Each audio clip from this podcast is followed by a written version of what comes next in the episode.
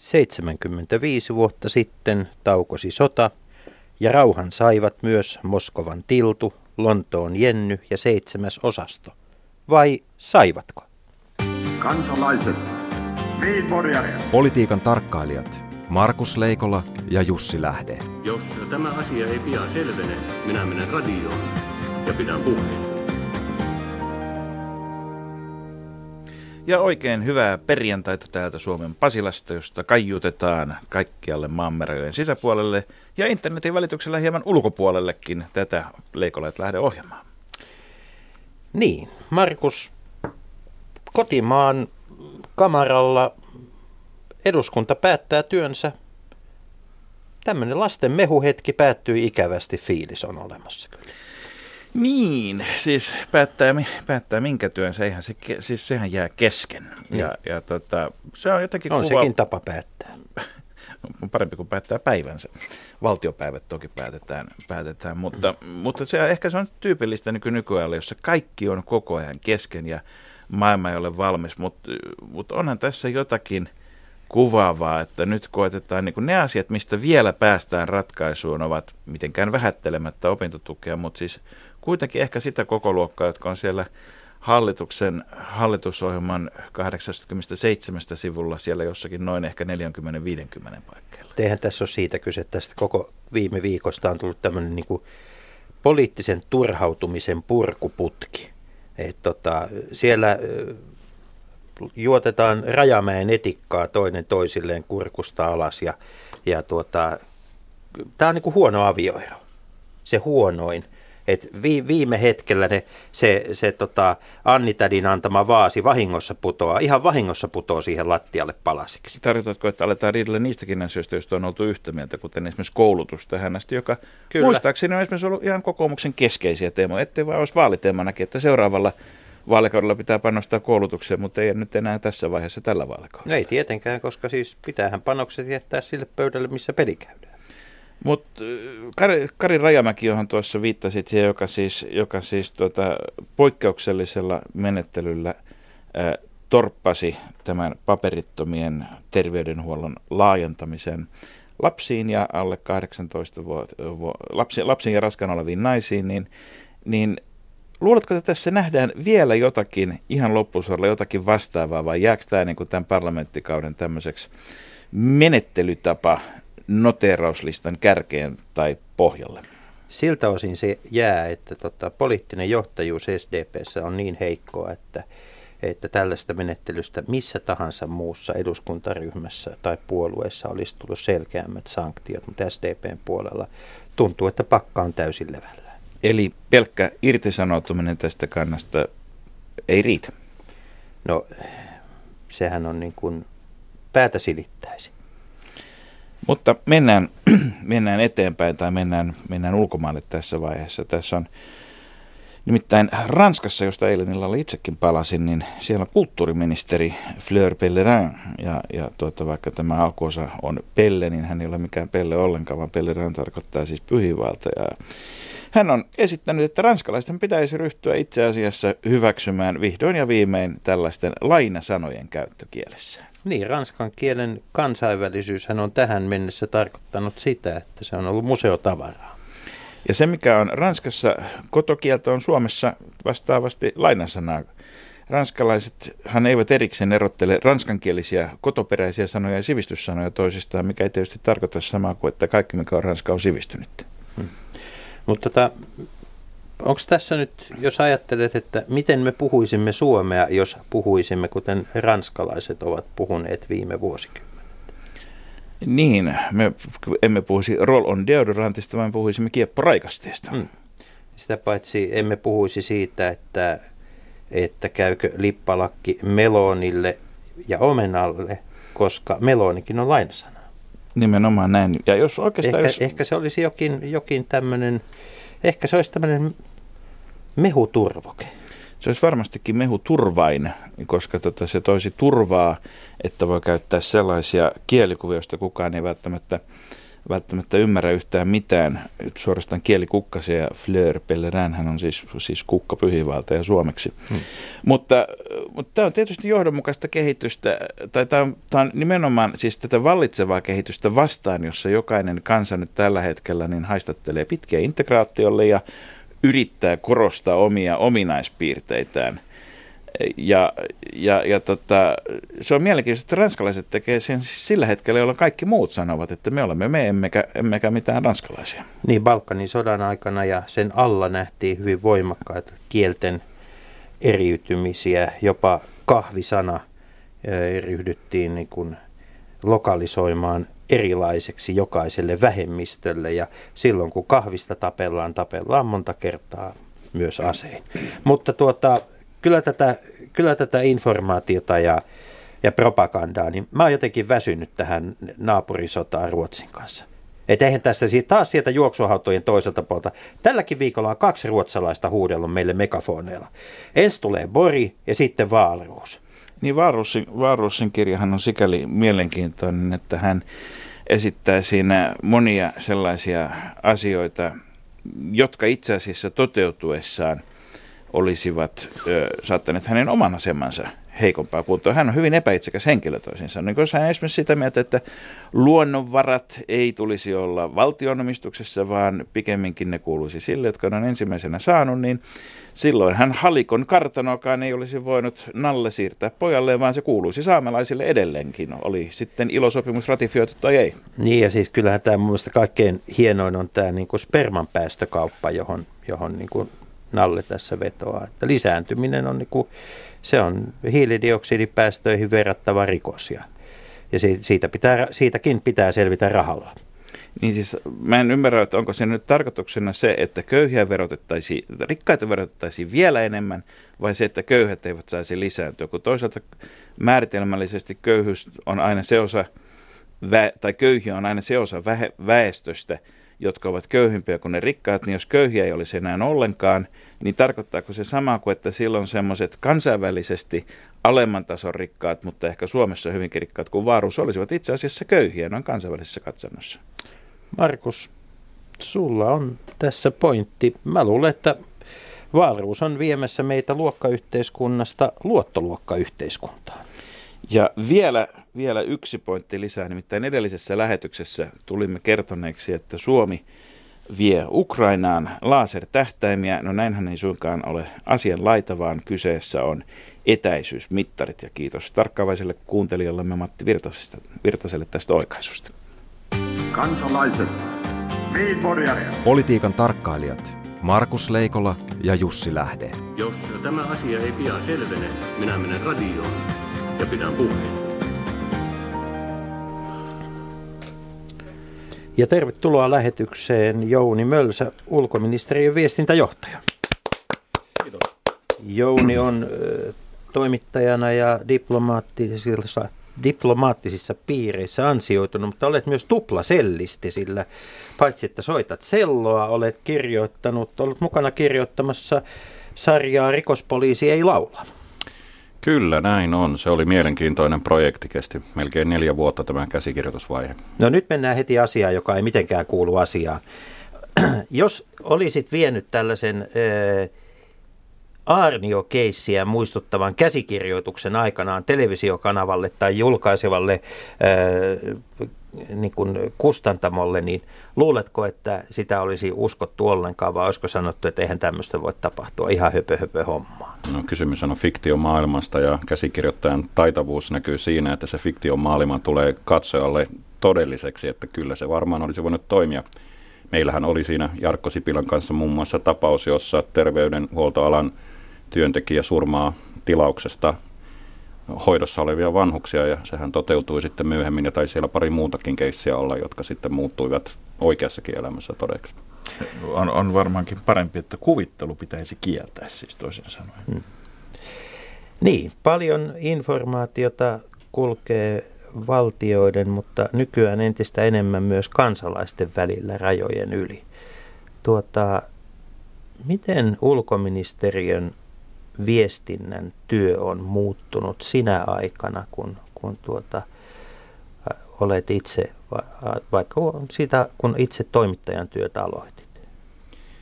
Reaktionopeus on paljon, paljon lyhyempi. Reaktioaikaa ei, ei ole kun ajatellaan tätä internet-aikaa ja minkälainen rakennemuutos mediassa on ollut, niin kun joku asia julkistuu jossain maassa uutisena, niin, niin meillä on ihan selviä esimerkkejä, että noin vartissa 16 minuutissa se puhelin soi täälläkin ja meillä täytyy sitten alkaa jonkinlainen linjanveto.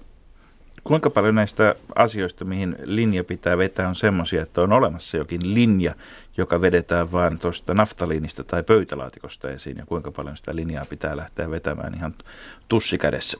No se suurin linjahan on tietysti koko tämä Suomen ulkopolitiikan linja, eli me uskomme kansainvälisiin sopimusjärjestelyihin ja oikeuksiin ja lähdemme rakentamaan itseämme EUn linjausten kautta, EUn periaatteiden linjausten kautta, että ei se semmoista ad hoc päätöksentekoa, mutta sitten kaikki kriisit tai jos jollekin suomalaisella on tapahtunut jotain ikävää ulkomailla, niin nehän ovat erillisiä tapauksia, jotka sitten pitää katsoa, missä menee esimerkiksi yksityisyyden raja ja minkä kertomista laki ei salli. Se on sitten käsityötä.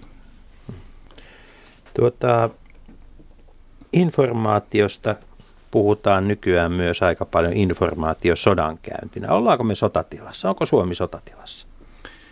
Tässä nyt paljon esillä olevassa hybridisota-keskustelussa, niin siinähän on olennaista ymmärtää se, että tavallaan sodan käsite on muuttunut, se on liudentunut, sitä käydään erilaisella tavalla kuin ennen ja se olennainen on se, että nyt koordinoidusti ja suunnitellusti pyritään vaikuttamaan niin sanotusti vastustajan mielentilaan. Ja, ja siinä mielessä niin varmaankin voidaan sanoa, että nyt eletään aikaa, jolloin useakin osapuoli ajaa itseään vähintään asemiin, infosota-asemiin.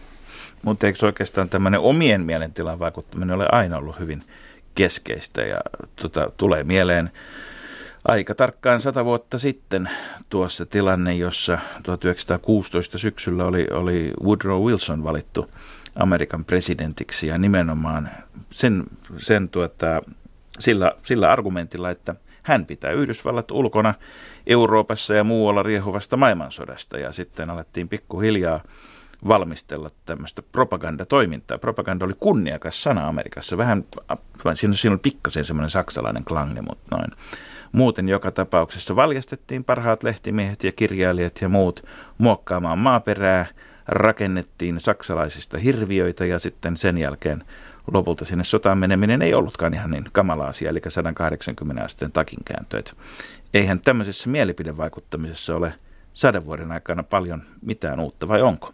No minä laittaisin siihen vielä tuhat tai kaksi tuhatta vuotta lisää, että eiköhän se Trojan hevonenkin jonkinlainen informaatio-operaatio ole, jos sitä katsoo, että lahja, lahjalta näytti, mutta oli sitten jotain muuta.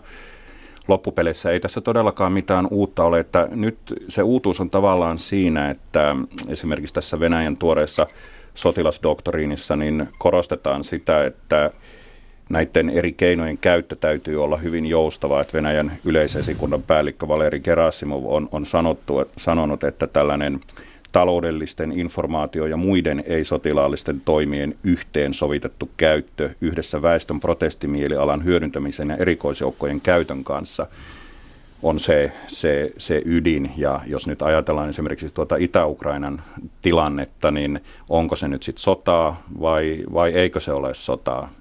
Onko tässä helpompi luetella ne maat, joiden kanssa meillä on rauhantila, kuin ne maat, joiden kanssa meillä on sitten niin kuin – jonkinlainen, jonkinlainen ambivalentti tilanne? Ei sitä noinkaan kannata ajatella, että siis kaikki maathan katsoo omia etujaan. Ne ovat määritelleet, että mitkä kunkin maan kannalta on ne elintärkeät edut ja tietysti niihin pyritään vaikuttamaan. Se, minkä tämän voisi muuttaa sodaksi, on tietysti se, että jos ajatellaan Suomeakin, niin Suomelle alettaisiin esittää vaatimuksia, jotka selvästi kaventaisi meidän omaa itsemääräämisoikeutta tai, tai että kohdistus aluevaatimuksia ja tämän tällaisia, niin silloin se tavoite itsessään on jo meidän perusetujen kannalta niin vaarallinen, että sitä voidaan katsoa, että tämä on jo vähän tämmöistä sodan tyyppistä. Mutta eikö kreikkalaiset koe, ainakin osa kreikkalaista varmaan kokee olevansa informaatiosodassa muun Euroopan unionin kanssa?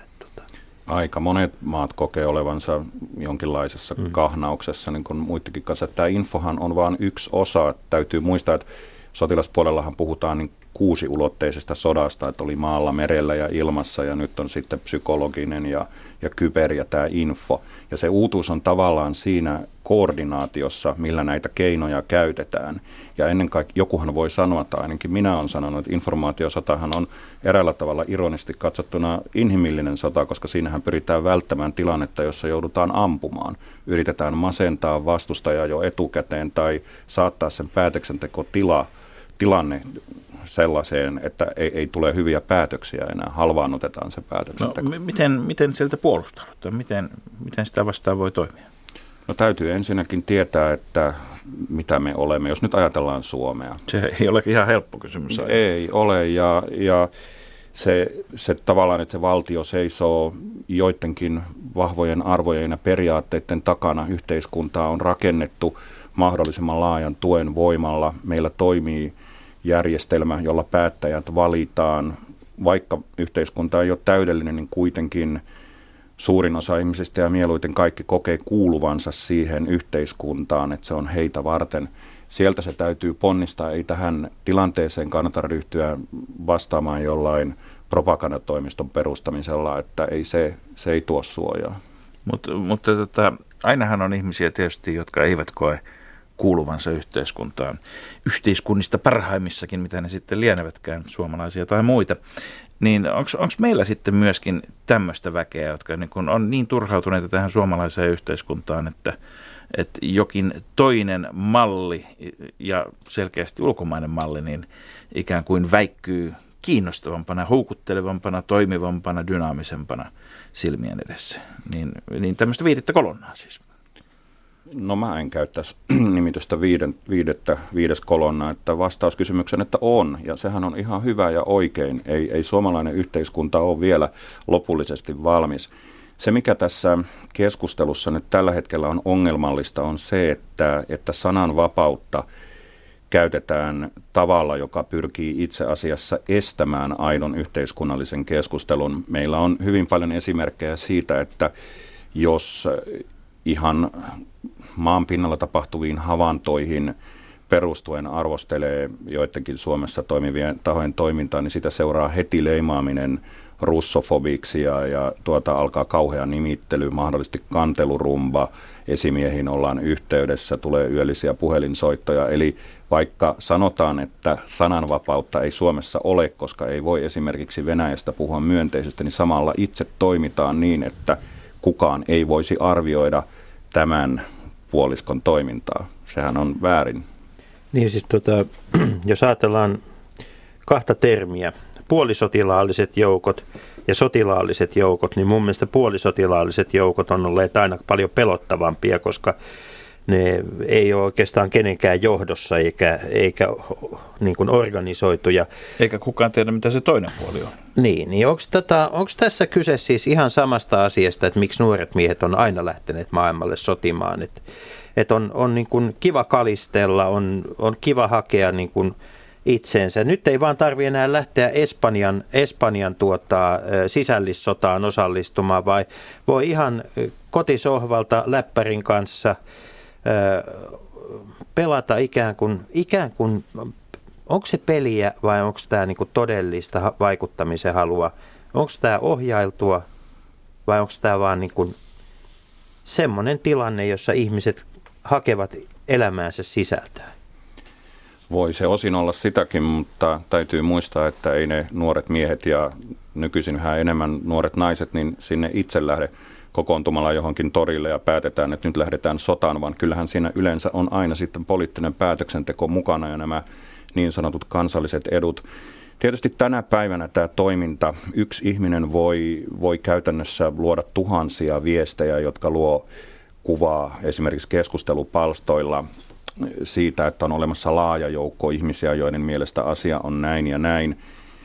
Ja mulla ihan, ihan sattui tuossa silmään, silmään, niin Lovisan Sanomissa ollut artikkeli, missä kerrottiin tällaista Janus Putkosesta, joka Taimaassa toimii ja hän, hän täällä myöntää siis käyvänsä kiivasta informaatiosotaa ja niin edelleen. Ja mielenkiintoista, että hän kuitenkin perustelee tämän toimintansa nimenomaan sananvapaudella, että saa Venäjää tukevia viestejä esiin, mutta toisaalta melkein joka vastauksessa hänellä on tässä sotaretoriikka päällä, että hän kokee käyvänsä jonkinlaista suurta NATO-salaliittoa vastaan tätä sotaa. Mitä tämä nyt sitten on? Onko tämä johdettua toimintaa vai onko tämä hänen nimenomaan, niin kuin sanoitte, jännityksen hakua ja sisällön hakua elämään? Se ei kyllä kuulu ulkoministeriön viestintäjohtajana arvioitavaan. Mutta onko se suuri ero nyt sitä, että tämmöinen tilanne on tavallaan aina ollut, mutta nyt tämä sosiaalinen media tuo sen niin kuin ihmisten koteihin niin, että siinä ei ole minkäänlaista niin kuin tiedon välityksen tai, tai tuota diplomatian filtteriä välissä nopeus ja se ulottuvuus juuri, että se tulee jokaisen ruudulle, niin sehän tässä on tätä nykyaikaa. Ja, ja kun katsotaan noita havaintoja, miten, miten Venäjällä esimerkiksi televisiota käytetään, niin siellähän on hyvin vahva perinne tämmöiseen neurolingvistiseen ohjelmointiin ja siinä vedotaan kovasti tunteisiin. Jolla, ja, jolla, ja jolla niin tarkoitetaan siis vaikuttamista, manipuloimista ja propagandaa. Kyllä, joo, ja, ja nämä Tässä keinot on hyvin, hyvin tehokkaita. Ja, ja meidänkin täytyy täällä Suomessa kun ymmärtää, että näillä viesteillä, vaikka ne ovat kuinka sokeraavia ja vetoa tunteisiin ja tuntuu oikealta, niin aina pitäisi jaksaa ajatella, että mitähän minä nyt oikeasti tästä asiasta tiedän, ennen kuin muodostaa suomalainen mielipiteensä tästä asiasta. Tuota, suomalainen media, ollaanko me kasvettu jo aikuiseksi suhteessa Venäjään vai onko edelleen niin, että Venäjällä tapahtuva pieni rasahdus jossain, jo, jonkun, joku, joku jollain käytävällä kirjoittaa jonkun muistion, josta sitten joku tekee uutisen, niin se saa meillä aivan, aivan järkyttäviä mittasuhteita. Minusta tuntuu, että tässä vaikuttaa monta tekijää. yksi on tietysti se, että meillä on ollut parikymmentä erittäin hyvää vuotta Venäjän kanssa, että yhteistyö on sujunut hyvin ja molemmat osapuolet siitä on hyötynyt. Samaan aikaan mediassa on tapahtunut sellainen rakennemuutos, että paljon kokenutta toimittajavoimaa on jäänyt eläkkeelle, siis kymmeniä on voinut jäädä isoista toimituksista ja se semmoinen historiallinen perspektiivi on, on hieman lyhentynyt, että ei muisteta, että kyllähän tässä 60-luvulla, 70-luvulla, 80-luvulla on ollut kanssa aika kovaa tällaista propagandaväittelyä ja, ja tämä tuntuu tämä tilanne nyt uudelta, mitä se ei suinkaan ole. Ja tietysti tämä tilanteen epäselvyys, koska vaikka sitä miten päin katsoo, niin Venäjä on tässä se aloitteen tekijä ollut Ukrainassa ja muualla, niin se luo epävarmuutta toimituksiin, että voisiko tämä kohdistua meihinkin. Nämä kolme tekijää vaikuttaa just siihen, että reagointi on yleensä aika voimakasta. Radio Yhdessä. Leikola ja Lähde.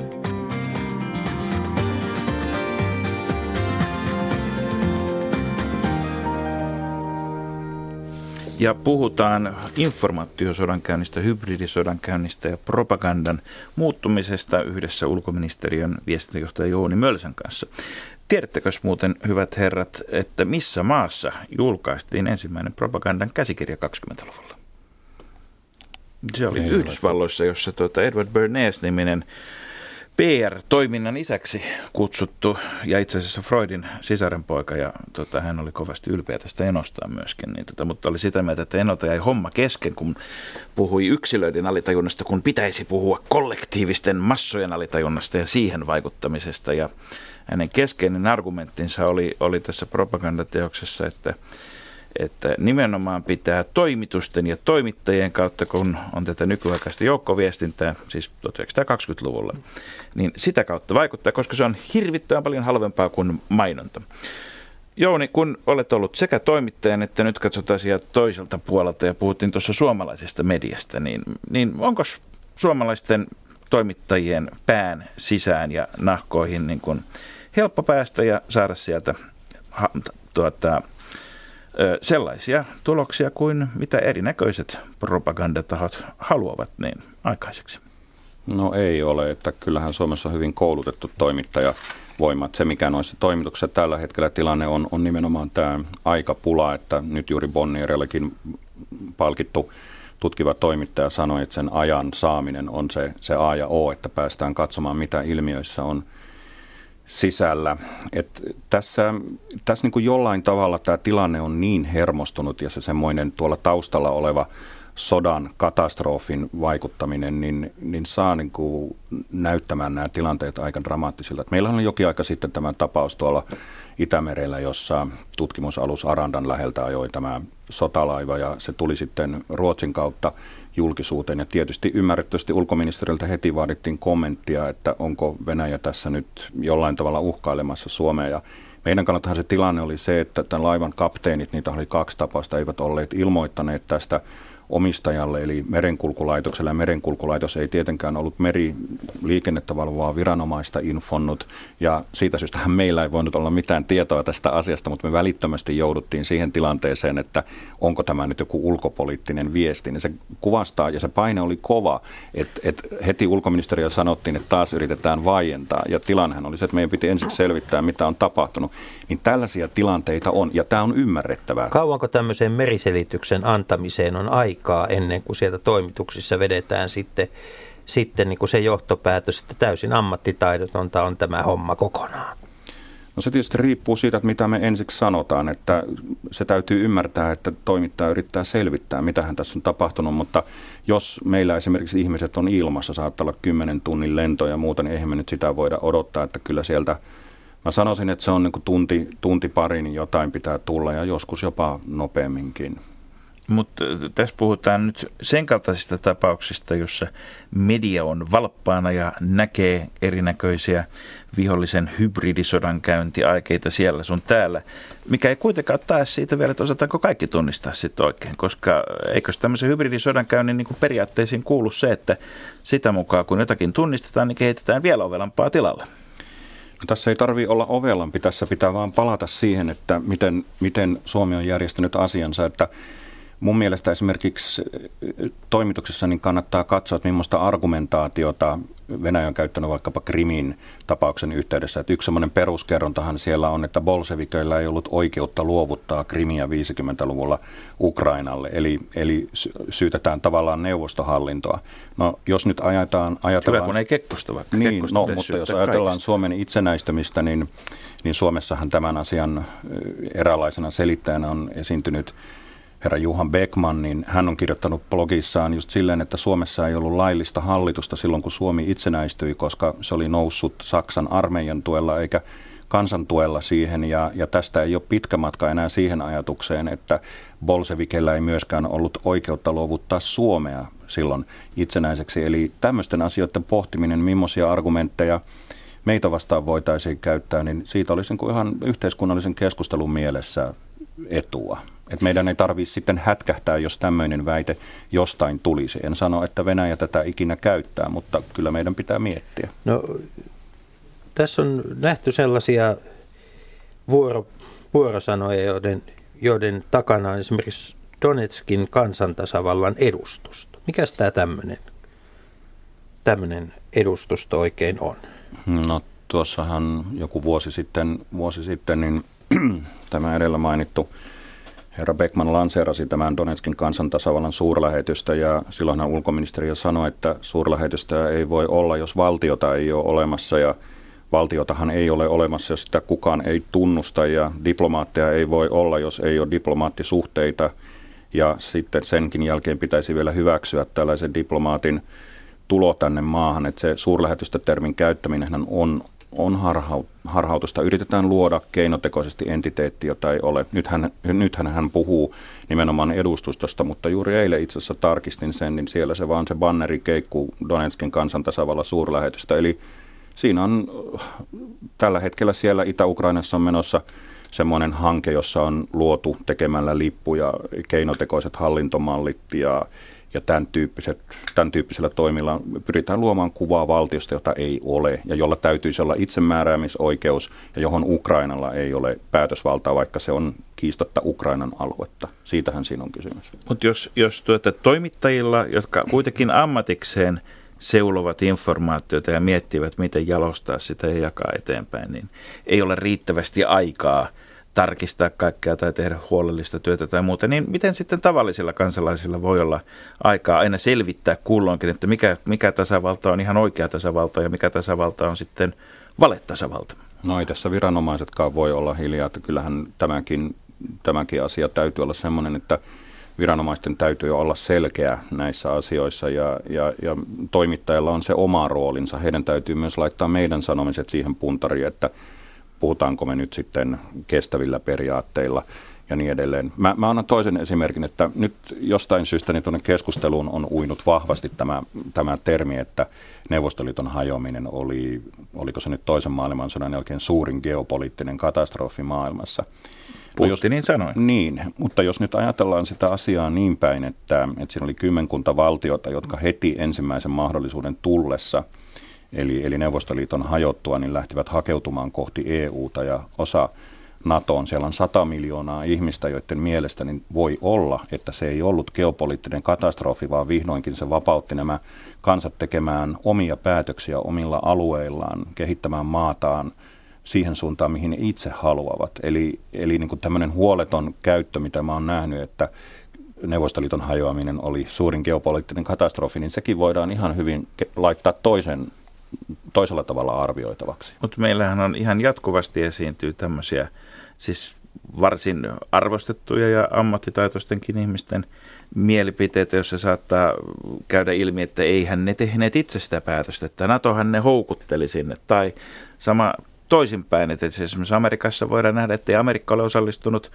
eh, vapaaehtoisesti eurooppalaisiin maailmansotiin, vaan Amerikka on ajautunut ja pakotettu ja joutunut osallistumaan. Että nämä, nämä on hirvittävän herkässä nämä tällaiset tulkinnat siitä, että mikä on aktiivista, mikä passiivista, mikä pakotettua, mikä vapaaehtoista toimintaa. Kyllä, näin on, mutta jos ajatellaan EU-jäsenyyttäkin, niin se tie vie, vie melkein parikymmentä vuotta ja, ja yhteiskunnilla on aikaa tehdä ne päätökset ja ne vaatii omien päätöksentekoelinten hyväksynnän ja jos sitä verrataan siihen viestiin, että jos te ette toimi tahtonne mukaan niin, niin siinä on mun mielestä päätöksentekotilanteena aika lailla erilaisesta tilanteesta kysymys.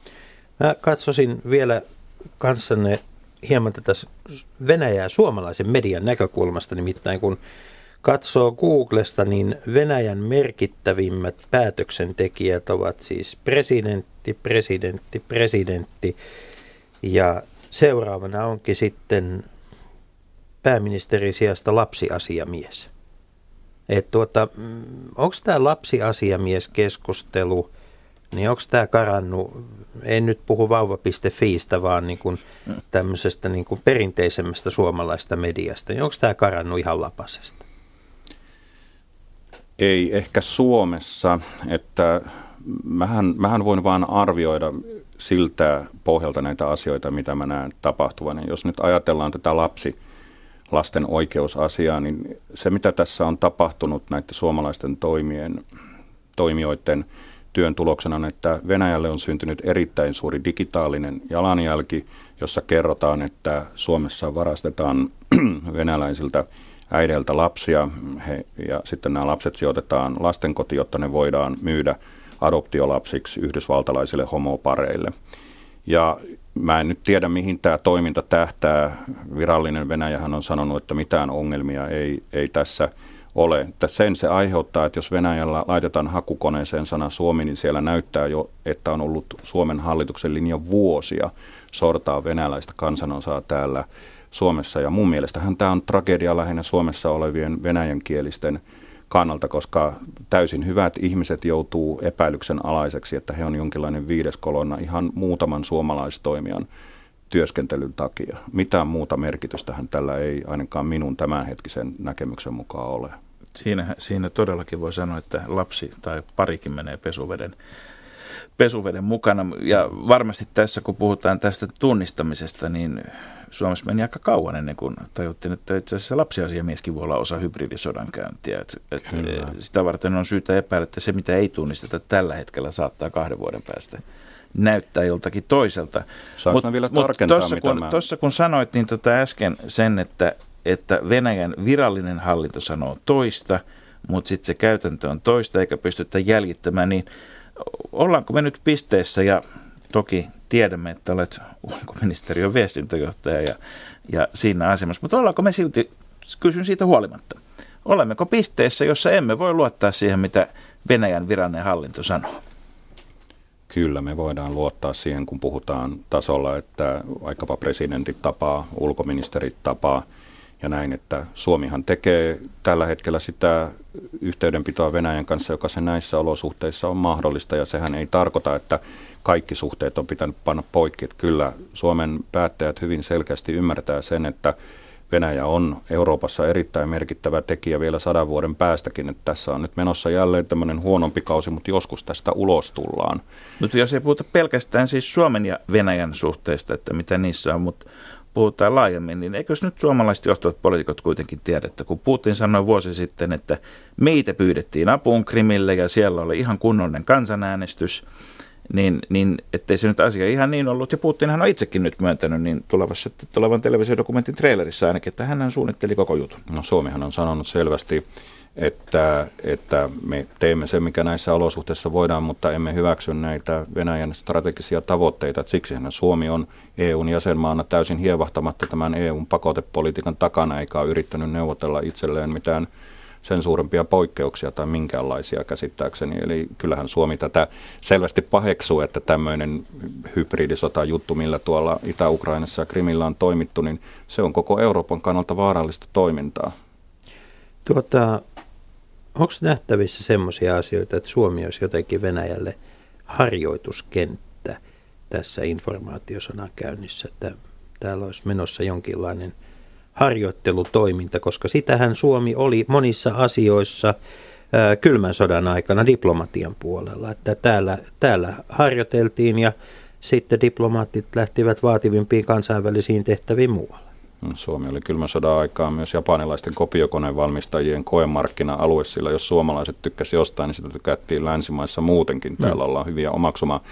Vastaus tuon kysymyksen, että ei ole, ei tämä mikään koekenttä ole, että heillähän on vuosikymmeniä kokemuksia tästä propagandatyöstä ja tätä opetetaan siellä yliopistotasolla useissa kymmenissä laitoksissa. Ja nimenomaan t- tähän sotilasdoktriiniin, mikä on ruvennut tulemaan tuossa 2000-luvulla, on ollut hyvin vahva informaatioelementti.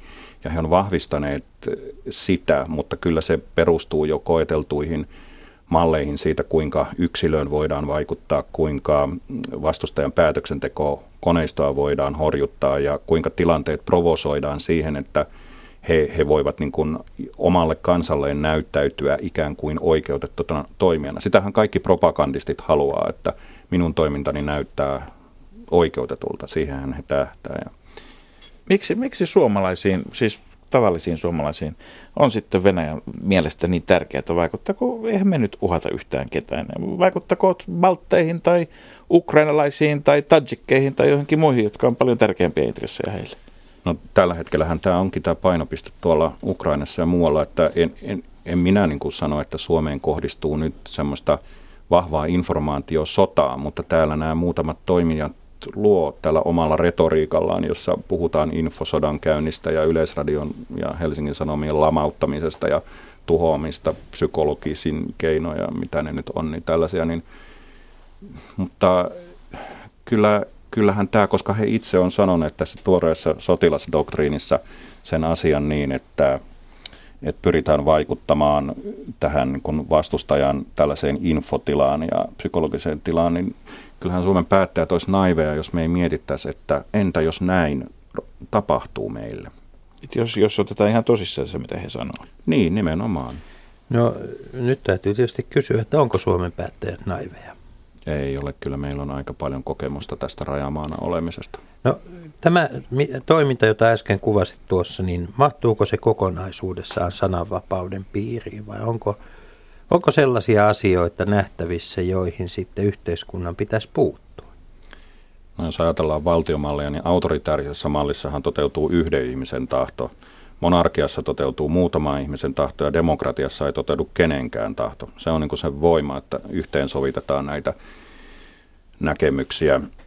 Ja en, niin sananvapautta ei minun mielestäni pidä rajoittaa sillä, että joku täällä toimii ihan sen äärirajoilla.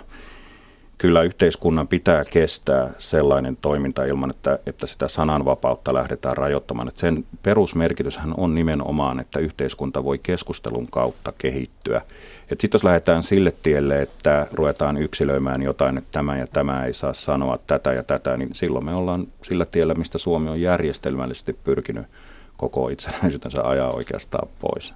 Yleensähän sananvapautta rajoitetaan vasta, kun on jonkinnäköinen kriisi päällä, siis mm. toisin sanoen poikkeustila, niin mikäs tämmöisissä nyt sitten tämän hybridisodankäynnin ja epämääräisen vellonnan, jossa on, on valetasavaltoja ja todellisia ohjuksia pudottaa lentokoneita tuossa vähän alempana Euroopassa ja sitten on kaiken näköistä muutakin höhää ilma täynnä, niin mitkä olisi semmoiset tunnusmerkistöt, joissa todettaisiin, että nyt on kriisi siinä pisteessä, että sananvapautta ehkä sitten pitäisi rajoittaa? Mikä, mitä, mitä voisi tai pitäisi tapahtua? No, tämähän on tietysti tällaista, juuri niin kuin mistä aloitettiin, niin tuota, niin kuin mahdollisuuden hahmottelua jos, Mutta jos varmaan nyt, skenaarioitakin mm, ulkoministeriössäkin jos, tehdään. No jos nyt katsotaan, mitä on tapahtunut Georgian sodassa 2008 ja Ukrainassa, niin jos nyt alkaisi sellainen kampanja, että joka ilta Venäjän valtiollisilla televisiokanavilla sanotaan nyt jo kuukauden ajan on, on pätkiä, jossa hyvin tunteisiin vetoavasti musiikin ja leikkausten avulla luodaan kuva, että, että Suomessa murhataan ihmisiä siitä syystä, että he on venäläisiä ja alettaisiin kyseenalaistaa meidän itsenäisyyttä, että Krimin kohdalla ja Ukrainan kohdallahan heidän yksi perusväite, jotka, jotka tekee tätä hybridiä on se, että Ukraina ei itse asiassa ole itsenäinen valtio, että se kuuluu Venäjään historiallisesti ja kielen puolesta ja niin edelleen. Jos tällaisia piirteitä alkaisi olla, niin totta kai se sitten huolestuttaisi. Ulkoministeriön viestintäjohtaja Jouni Mölsä, onko Suomen lainsäädäntö valmis siihen, että voidaan julistaa tämmöinen niin kuin rauhantilan ja sotatilan välissä oleva hybridisotatila? Onko meillä juridisesti mahdollisuus puuttua tämän tyyppisiin asioihin? No, tämä on se keskustelu, joka varmaan pitäisi käydä sitten tuossa eduskuntavaalien jälkeen, että mitä tämä tarkoittaa. Että jostain artikkelista just luin sen, että Esimerkiksi Naton keskinäinen avunanto edellyttää jonkinlaisen selkeän sotatilan olemista ja kun katsoo mitä tuolla Itä-Ukrainassa tapahtuu, niin se varsinainen sotilaallinen konflikti, se on niin matalalla intensiteetillä, että, että se ei aiheuta... Eli se... siellä ei tapeta kauhean paljon ihmisiä mm. joka päivä. Niin, jos ajatellaan Kosovon tilanteeseen sitä eroa, niin siinä kansainvälinen yhteisö katsoo, että se, se tuota, kansanmurha, mikä on käytössä, niin vaatii jo kansainvälisen yhteisön läsnäoloa ja paikalle tuloa ja, ja tuolla Itä-Ukrainassa niin se pysyy juuri sen alapuolella, että sotaa ei voi oikeastaan julistaa tai ehkä voisikin, mutta ei Ukrainakaan halua sitä. Että tämä on, nämä on niitä keskusteluja, joihin seuraavakin eduskunta varmaan sitten joutuu.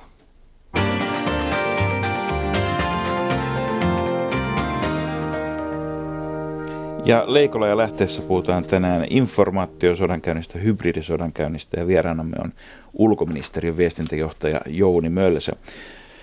Jouni, kun kuitenkin Euroopassakin on toisen maailmansodan jälkeen kuollut satoja tuhansia ihmisiä sodissa, mutta muistaakseni viimeisin sodan julistus on varsinaisesti tapahtunut 30-luvulla, niin, niin, niin miten, miten, ja puhuttiin äsken tuosta, että minkä tyyppiset olosuhteet pitäisi olla olla, jotta niin voitaisiin voitais, niin kuin Jussi mainitsi, tämmöinen hybridisodan tila julistaa ja sitä keskustelua ei ole käyty.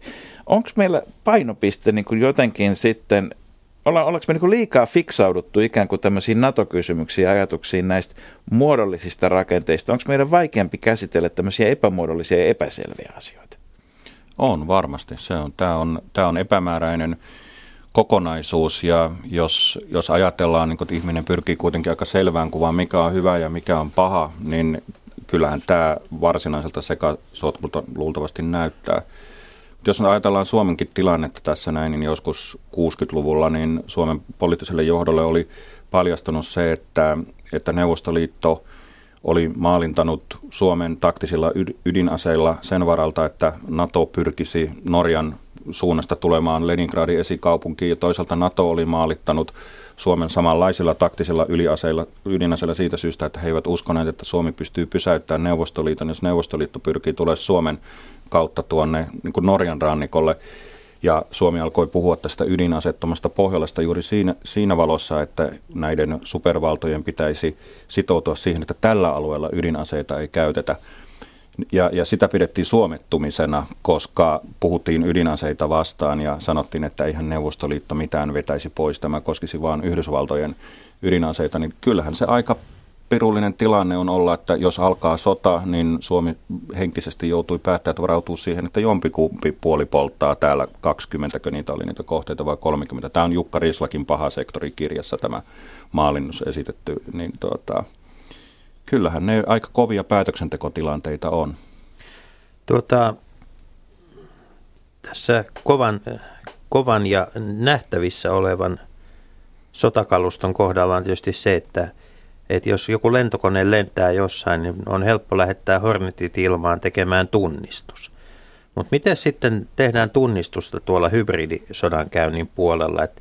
Onks, onko meillä, niin kun, onko jossain valtiolla olemassa joku salainen lista niistä tahoista, jotka, joiden epäillään toimivan Suomen itsenäisyyttä vastaan? Onko meillä profiloitu tällaisia henkilöitä jotenkin psykologisesti? Mitä me tiedetään vai ollaanko me vaan niin puhtoisia, että emme tiedä mitään? Tällaista listaa ei ole, tai minä ainakaan en tiedä, että mä itsehän pohjaan toimintani julkisiin lähteisiin, että me tietysti katsotaan tätä keskustelua, jota Venäjän media sitten käy näistä lapsioikeuksista ja millaisia väitteitä siellä esitetään ja pyritään sitten tuomaan asian julkaiselle venäläiselle toimittajalle, niin, niin ollaan yhteydessä ja sanomaan, että tässä on tämä ja tämä puoli. Että tämä valmistautuminen menee nyt sillä tavalla, että kun tähän on, on havahduttu, niin meillähän on esimerkiksi ollut jo monta vuotta tällainen viestintäjohtajakokous, jossa ministeriöiden viestintäjohtajat keskustelee kaikesta muustakin valtionhallinnon asiasta ja siellä yhtenä elementtinä on ollut näitä teemoja, miten nämä liittyy toisiinsa, lapsin oikeudet tai ilmatilaloukkaukset, että, että oltaisiin valmiina analysoimaan sitä, että mistähän tässä on kysymys. Tässä ei ole siis kyse lasten ilmavaivoista nyt. Ö, mutta, mutta sen sijaan niin kiinnostava kysymys on se, että kun on samaan aikaan puhuttu siitä, että supon toimintaa pitäisi kehittää tämmöiseksi myös kansainvälistä tiedustelua sallivaksi, niin onko meillä sitten riittävät edellytykset tällä hetkellä vai onko se todellakin tämä James Bond-osaston pystyyn paneminen välttämätöntä, jotta saadaan riittävästi informaatiota oikeista asioista oikeata kautta riittävän ajoissa?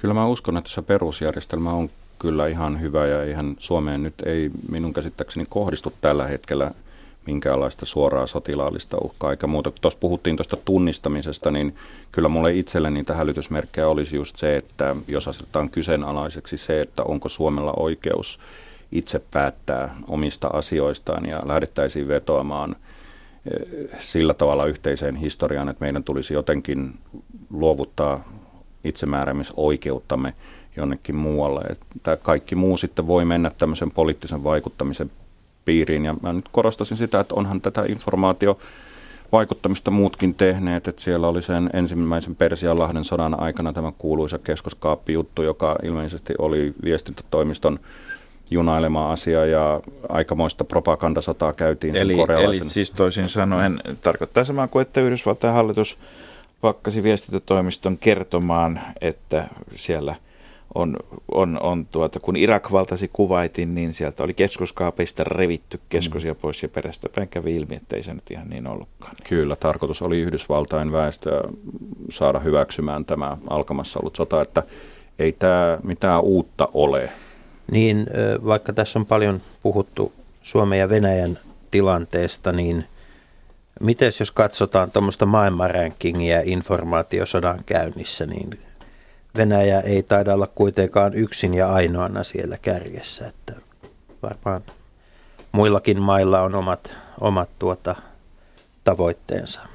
Aivan varmasti on, ja niin kuin mä sanoin, ei tämä ole aivan ennenkuulumatonta, että kiinalaiset sanoi jo aikoinaan silleen, että jos vihollisen kimppuun aikoo, aikoo hyötä, hyökätä, niin täytyy tavallaan tuhota se kokonaisuus, mihin se luottaa, eli horjuttaa päätöksentekojärjestelmää ja näitä perususkomuksia. Että kyllä, kyllä tämä muutama tuhatta vuotta on näitä teemoja kehitelty. Yhdysvallathan on perinteisesti ja Suomessakin erityisesti osattu näiden suurten saatanoiden listan kärkeen laittaa, mutta Kiina tietysti tänä kaikkein isoimpana, nousevana ja tällä hetkellä varmaan vauraimpana näistä maailman suurimmista suurvalloista, niin on aloittanut myös Suomessa radiokanavan pyörittämisen. Pitäisikö meidän olla huolestunut siitä, että kiinalaisetkin haluaa vaikuttaa meihin? Sehän on mun käsittääkseni se toiminta ollut, eikä se ole jonkinlainen klassinen kulttuuriradiotyyppinen toiminta tällä hetkellä. Mä en tunne sitä ihan tarkkaan. En mä nyt käyttäisi termiä huolestunut, mutta meidän täytyy ymmärtää se, että onhan täällä toiminut BBC-uutisetkin. Hmm. Ja onhan täällä varmaan kuunneltu aikoinaan Voice of Americaa ja tälleen näin, että, että se, mikä kansalaisten kannattaa pitää mielessä, että ei nyt nielasta mitään väitettä ihan sellaisena, vaikka se vetoaisikin kovasti tunteisiin. Ja Radio Luxemburgia kuunneltiin silloin, kun Suomi oli rokkivapaa vyöhyke ja sellaista mokomaa populaarimusi- populaarimusiikkia niin ujutettiin Oi niitä eetteriaaltoja pitkin hmm. tänne Suomen saarettuun enklaaviin. Tuota, Jouni Mölsä, mikä on Suomen valmius informaatiosodan käynnissä? Onko meistä, meistä tuota, sotimaan sillä tantereella?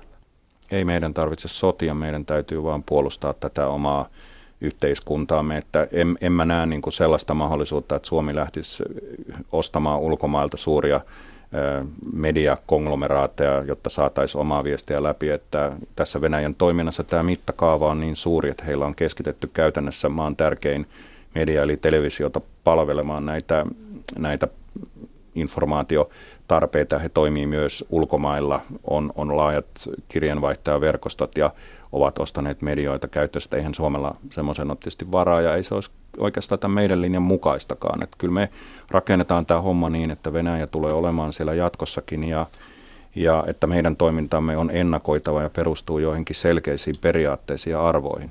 Vaikka hyökkäys ei näissä asioissa sitten olisikaan paras puolustus, niin paljonhan tässä on viime vuosina puhuttu maabrändityöstä, niin onko tämä semmoista, missä tämä, tilanteen muuttuminen semmoista, joka on vaikuttanut siihen, minkälaista kuvaa me ja nimenomaan ulkoministeriö haluaa luoda sitten maabrändityön puitteissa? No se on tullut vain entistä tärkeämmäksi, mitä me on sanottu, että Suomi on pohjoismainen demokraattinen hyvinvointivaltio, jonka ulkopolitiikka on ennakoitavaa ja meillä on paljon sellaista osaamista, mikä hyödyttää muitakin maita. Tämä viesti ei ole oikeastaan muuttunut, mutta se on, sanominen on vaan tullut tärkeäksi ja me ollaan EUn jäsenmaa. Me ei olla millään harmaalla alueella, vaan me ollaan 20 vuotta sitten ilmoitettu, että me olemme Euroopan unionin arvoyhteisön jäsen ja me uskomme siihen yhteiskuntien kehittämismalliin. Niin tämän sanominen on tosi tärkeää esimerkiksi tämän suomettumiskeskustelun kannalta, joka on yleensä suomalaisten omaa aikaansaannosta ja suomalaiset sitä lähinnä käy, ei se nyt juuri muita kiinnosta. Somettumista ja suomettumista. Markus, mitäs me ollaan nyt opittu? Minusta me olemme oppineet sen, että vaikka tiltu vaikeni tilapäisesti tuossa 75 vuotta sitten, niin Twiltu on edelleenkin hyvissä voimissa. Hmm. Toinen asia, mikä on hyvä muistaa, on se, että tämä mies ja ääni, eli nykyään kai täytyy sanoa ja pitääkin sanoa, henkilö- ja ääniperiaate on ihan hyvä, mutta sitten kun henkilö ja tuhat IP-osoitetta – periaate, niin silloin pitää olla jo vähän pohdinnan paikka, että, että jos, jos yksi henkilö esiintyy kovin kovin monena. Mutta tiedätkö, miten, minkä yhden henkilön esiintymistä ylipäätään tässä kannattaa viikonloppuna jännittää? No. No tietysti herra Putinin, onko hän hävinnyt kokonaan vai tuleeko jostakin valetsaaria ilmestyy tilalle sitten? Sillä, siihenkin on olemassa loistavat perinteet tuossa suuressa ja mahtavassa naapurimaassamme. Tämä on historia, joka toistaa välillä itseään ja välillä vitsejään. Nyt ei muuta kuin enää vain oikein hyvää viikonloppua kaikille. Kansalaiset, Radio Yhdessä, Leikola ja Lähde. Jos tämä asia ei pian selvene, minä menen radioon ja pidän puheen. Perjantaisin aamu 10 uutisten jälkeen.